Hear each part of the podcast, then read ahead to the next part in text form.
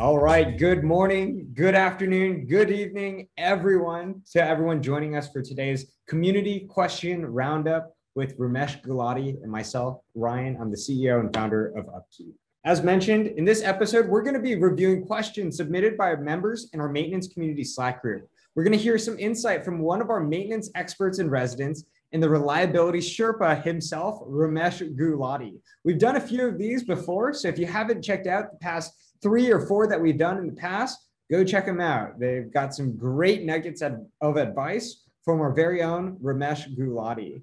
Just as a quick reminder, before we jump in, the questions submitted by our Slack group, the maintenance community Slack group is an awesome place for people to maintenance reliability, to ask questions and learn from over 6,000 professionals around the entire world in different industries, different walks of life, different parts of the world an amazing group of diverse people with different backgrounds and experiences that can help you take your career to the next level.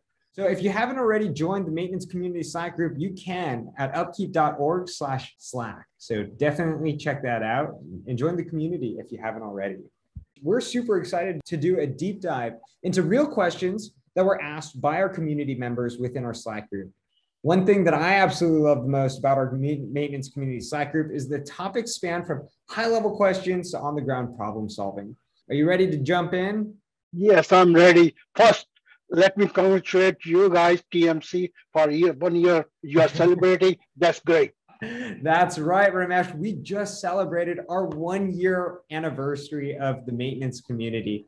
What an amazing ride it's been over the last year. It wouldn't have been possible without yourself and the other 6,000 people who have joined our community and made some crazy idea that we had a year ago into what it is today, which is a thriving community that we've got.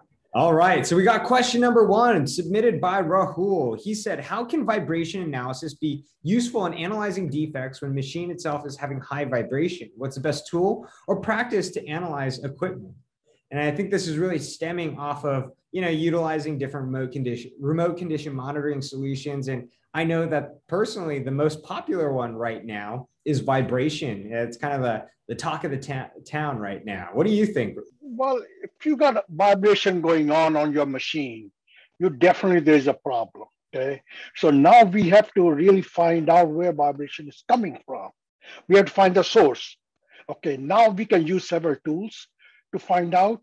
Again, where it's coming from, like some of the could be you may have a misalignment, you could be unbalanced, you could be a bench shaft, you could be impeller, something broken or something. So you have to find out where. And then you can use some of the tools. You know, some there was another question somewhere. Way, way back when I started, my tool was screwdriver. You know, that was a basic tool. Find, put a stethoscope like kind of thing. And those are the basic tool. Now you go to vibration meter and you can put some sensor on the machine, find out, you can look into some more detail a analysis, hey, where vibrations are coming from, what's the amplitude, what's the frequency, all those kind of things, which can tell you what's the source of vibration. Vibration technology is a little bit more a requires skills. Where infrared camera, ultrasonic, you can pick up quickly. Where vibration, you need some expertise, some experience, takes some time to learn those techniques, okay? Those tools, how to use those tools. The way, uh, the way I think I'm to answer is there's a lot of tools available. You have to practice make start using one tool or two tool like vibration meter. I've seen one shop. This was a printing shop in your part of the world, San Francisco. In a this was a printing shop. Uh, this uh, uh, printing um, in a newspaper printing shop. They master using the vibration meter, just a pen, using because they had a lot of bearings.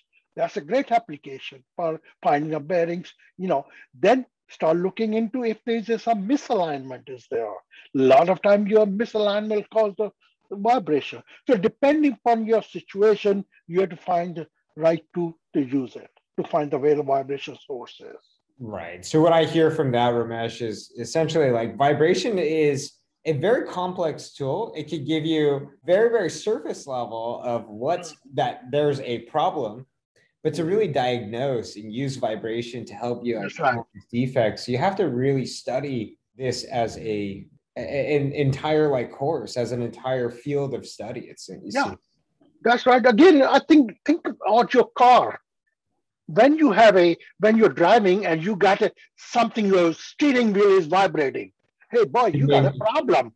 No, it could be you know your tire not be you know not be balanced. That one of the prime reason could be yeah. So you have to take the shop, find out is that unbalanced. So you have to take a hey maybe this, maybe this, maybe this, and eventually you will come to the problem and eliminate that problem. Yeah. Yeah.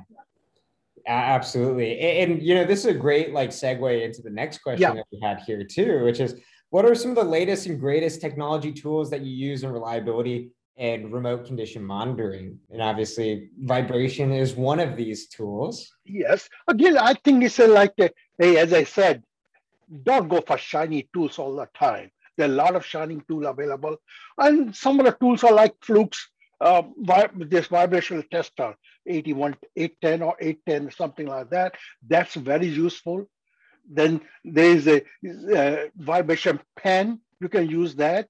You know, and then a lot of your, your, your alignment tools, laser alignment tools, making sure your prime mover and both are connected properly and they're aligned but they can cause all the problem. So depending upon your situation, you're going to use what tool you need, but don't go always the latest. Yeah, laser. I mean, my old days when I used to do that, used to we used to use a you know it's an old way do, doing a scale or you know looking into hey yeah ball eyeballing you know back in 60 70 we didn't have those uh, lasers now we got a laser tools which can help really to do a much better alignment you know so i think depends on your needs I will always like I said, don't go for shiny tool. See what makes sense for you and use that tool.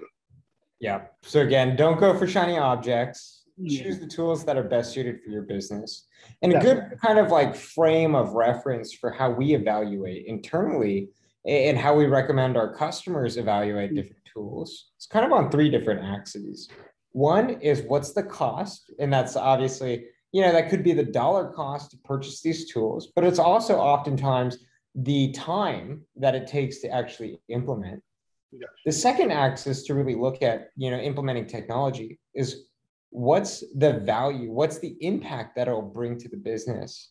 And then the third one is what's con- what's your confidence? Like yeah. what's the risk associated to this or not doing this?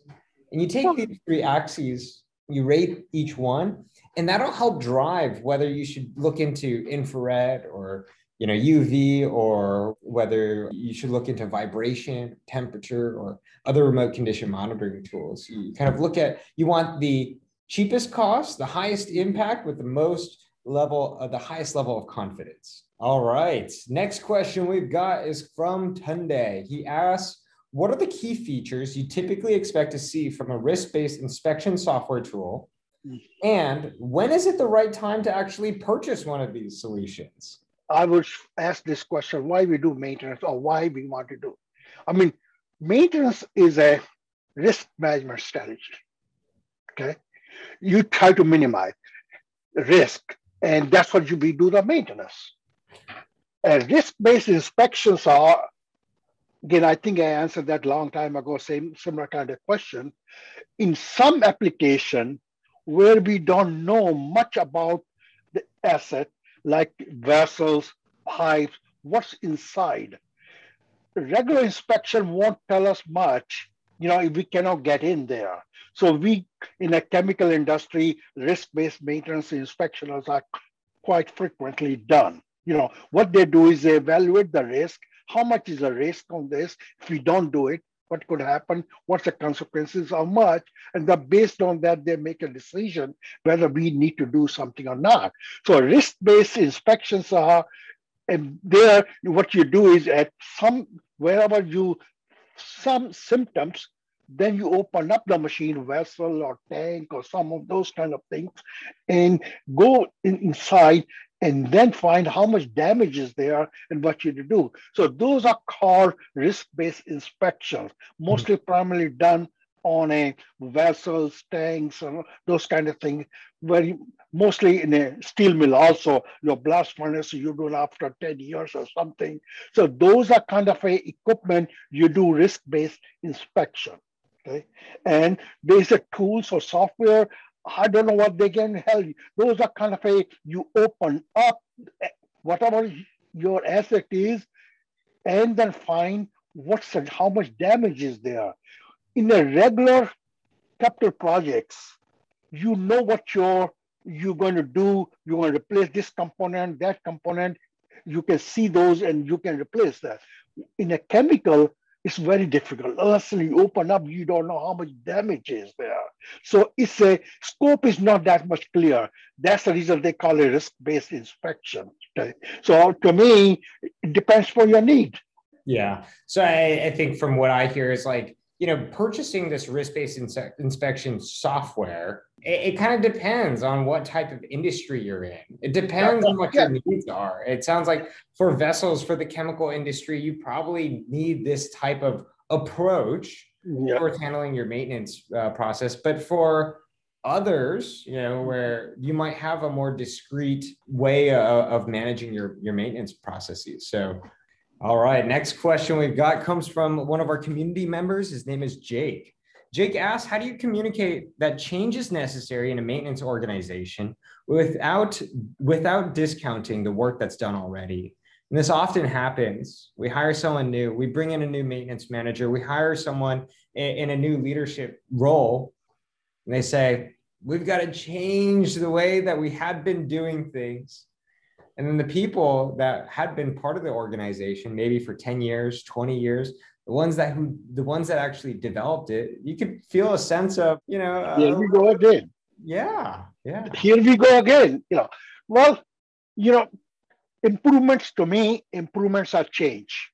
You try to implement something to get better. And change requires communication, communication, communication you have to come up, talk to your who are the stakeholders, who will get impacted with that change. You have to talk to them, especially those people who get impacted by that change. Hey, why you are doing this change? So as I said, change is a part of improvement and is a communication, communication, communication. You have to create and implementing change is very difficult because people have used to doing certain things certain way, habit, and you want to change that habit, unless until that person who's get impacted doesn't see any benefit for him or her, he's not going to change or she's not going to change. So you have to create a WIIFM. What's for me? Yep. That's what you have to create. And once you and talk to these people, these roles, whatever, let's take example planning process. You are trying to implement a good planning process. Now, people who will be impacted, the planner itself, the scheduler, the crafts people who get impacted or who has implement those plans. You need to talk to them. Why this? Why this new process will bring what? How is going to change your life for better? You know, mm-hmm. once they understand, uh, they will do it, they will get along. If there's nothing for them, then maybe they do for a couple of weeks and they'll go back to old habits. So you have to really make sure these people understand there's something for them and something for you. It's kind of a win-win situation you have to create, you know. Yeah. So it's not easy. Implementing change is tough. You have to create that environment where people are easy uh, to understand what this change is necessary, how it's going to help them. Yeah. That's I, important. I really like that approach, Ramesh, because I think oftentimes it's easy to come into an organization and just know that, you know, this is the right thing to do. And everyone should believe that. And everyone should believe me but oftentimes it it is kind of like a sales process it's a marketing process within your own internal organization really communicating the why we're doing this that That's right. yeah. the reasons why the why i'm so confident and then to your point which i actually really like is really stepping into each individual shoes and asking yourself and them, what's in it for me? And yep. once you can better put yourself in that person's shoes, it'll help clear up so much, make it so much more clear how to drive change within the organization. All right. This is a great follow up question to that one. What would be your number one priority when starting to implement maintenance and reliability best practices? I know the answer depends, but I'm going to force you to, choose something, Ramesh. Let's take the, the standard facility. What do you see as the number one priority? Communication, communication, communication. Best practices implementing implementing best practices means you want to make improvement. Improvements are best practices, and improvement means change. Yeah. And that's not going to happen easy. Again, you have to communicate. You have to set some, hey, this is what we're going to do. This is, we're going to establish planning process, or we're going to put condition-based maintenance, or we're going to do RCM or whatever.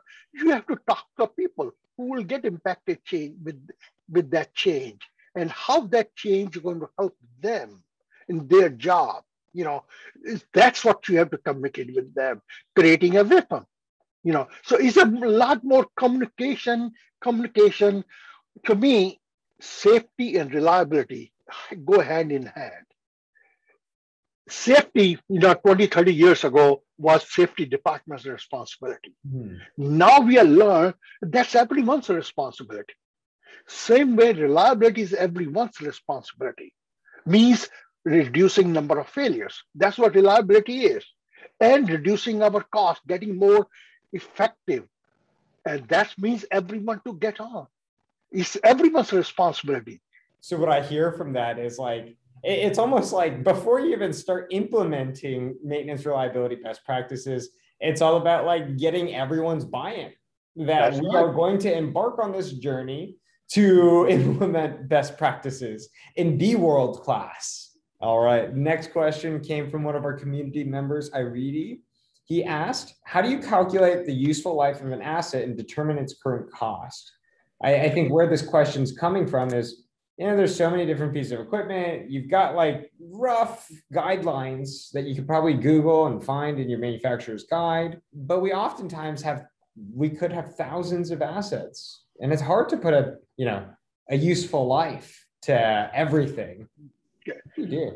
When you buy equipment or or you buy a when I put a requirement specification to buy equipment, I need to tell them, hey, I want this equipment to last me approximately 20 years. Yeah. Okay. If I'm buying a ready-made equipment, the bar should tell me, hey, I'm want this life of this asset is 10 years, 40 or something when designing has certain thing in mind, hey, I have to design this equipment for 15 to about 20 years. So he has to select component to last that long. You should get some idea from the manufacturer or supplier what the life is, or maybe you have given to them it's going to last 20 years. But once it comes your place, then based on its condition, how you're using it, and what's the worn out rate is on that asset, you have to estimate, hey, it's going to last for another 10 years, maybe 10 years. If it's a lot of mechanical electrical component, you have to put some modification improvements, replace the major worn out bearings and belts and those kind of things. And then after 20, 30 years, when equipment is really worn out or costing a lot of maintenance, maybe you have to think about replacement, you know. So based on your condition, you have to come up based on how it's being used, what's war, wear out rate is, all those kind of things, how much going to last, what's the useful life left of that, okay? You can go to text, IRS gives you some data, you know, they give you what's a depreciated life is, right. like tooling is a five year. For other equipment, it's a 15 years. For buildings or infrastructure maybe 40 or 50 years, something like that. So you can get some help from them, but those are just a number pulled out for depreciation value. The last question that we've got for you, Ramesh, is where do you go to find benchmarking reports since KPIs can differ so much by industry? How do you or can you even set standard KPIs for maintenance processes irrespective of industry type. Maybe I'll provide a little bit more color to this one before we jump in. Everyone wants to basically like benchmark themselves against what average companies do, what world class companies do, so that they can better understand and prioritize what they should focus on. So, this idea of benchmarking KPIs, whether it's downtime, whether it's stockouts, whether it's overtime or whatnot, is actually very important. How do you, Ramesh, you know, where, where how do you find benchmarking KPIs to prioritize what you should focus on first, second, and third? Okay, let me give you a general first thing why we do benchmarking. We look our process that we need to make improvement. Okay.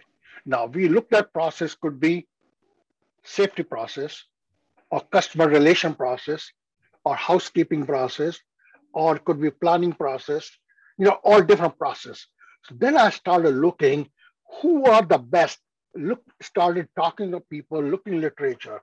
You know, if I want to take care of my customer, you know, if I look the data, Walt Disney is famous for customer, you know, relationship.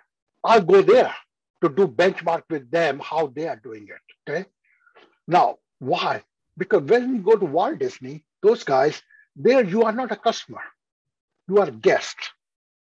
They don't call you customer.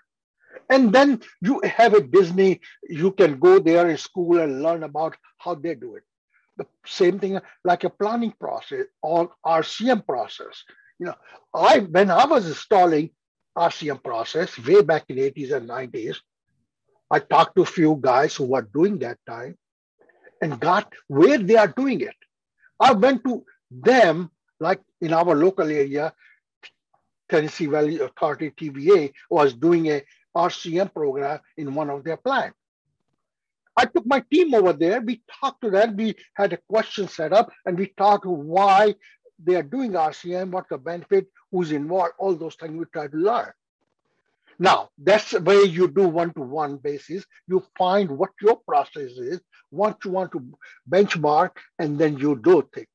Now, also, we did a major benchmarking process in one of the conference we were sitting, and we found partners, different industry, international paper, auto industry, we have a GM, we had a other chemical industry and few other people, and we we made a group of four or five people industry, and we were visiting them every six months. I was a default guy organizing this. Every time we went there, based on our four or five industry who's our point of contact, we say, okay, next time we are going, we're going to talk about planning process. What are the metrics we are using for planning process? Okay. So we sit down, talk about, hey, how you're doing, what your metrics you're using. We learn from each other how they're doing a planning process, what kind of metrics. We went to Boeing Wichita, talk about condition-based maintenance how they are doing, what kind of tools they are using it, what kind of metrics they have. And we shared all that information together. So we learn together. So benchmarking is a great tool to learn, make improvement, but you have to be cautious. You know, you have to have really what you want to do, what you want, yeah. want to go there, why you're going there. It's not a, a tourist, you know, you don't want to just go there you have to learn something and start communicating. And you have to be open up to them and they have so you have to provide some information if you want some information from them. So again this is a kpi is a different it depends on industry to industry. There will be little variation. You can go to smrp website. You, you can get some standard kpi i've been involved there. In a, uh, they have been in fact they give you certain ranges but it's a depends upon what you're trying to do. Okay. So in my book, Making the Best Practices, I had given some ranges, you know, for planning and scheduling, uh, what's a scheduling compliance, what's the, you know, plan, what's, you know, so there is a, some numbers based on my experience, my trends in industry experience, I put that, that in a table form. So you can use that number there is, you know, that will be a good starting point or something there and try to see how you can make it better. Yeah. Absolutely. So check out uh, Ramesh's book and, and also join SMRP. And then also do a big shout out to our community as well, where you can right. Yeah. you know, basically ask anyone within the community, like, hey, what are you doing? What are you seeing? What's industry bench? What are what are industry standards? And I'm sure everyone within our community might have some perspective. So definitely check those resources out. See, Um, always I've been going to these industry conferences Yeah. and have friends. I talk to them. When I run into, they call me, I call them. So it's a vice versa. We try to share our information and we learn from there, you know. You know. All right. All right. Well, Ramesh, thank you so much for taking the time to answer some of our community members' questions. Really love it. This is probably the fourth, fifth edition of this series. So, really, really exciting, really helpful to all of our listeners. If any of our listeners want to receive answers to any of their maintenance reliability, reliability questions, join our Slack community at upkeep.org and feel free to ask away. There, you can basically receive live answers from our fellow members or hear from Ramesh, the Sherpa himself in our monthly roundup. Again, my name is Ryan. I'm the CEO and founder of Upkeep. We'll talk to you again next time. Thank you again, Ramesh. Thank you. Take care.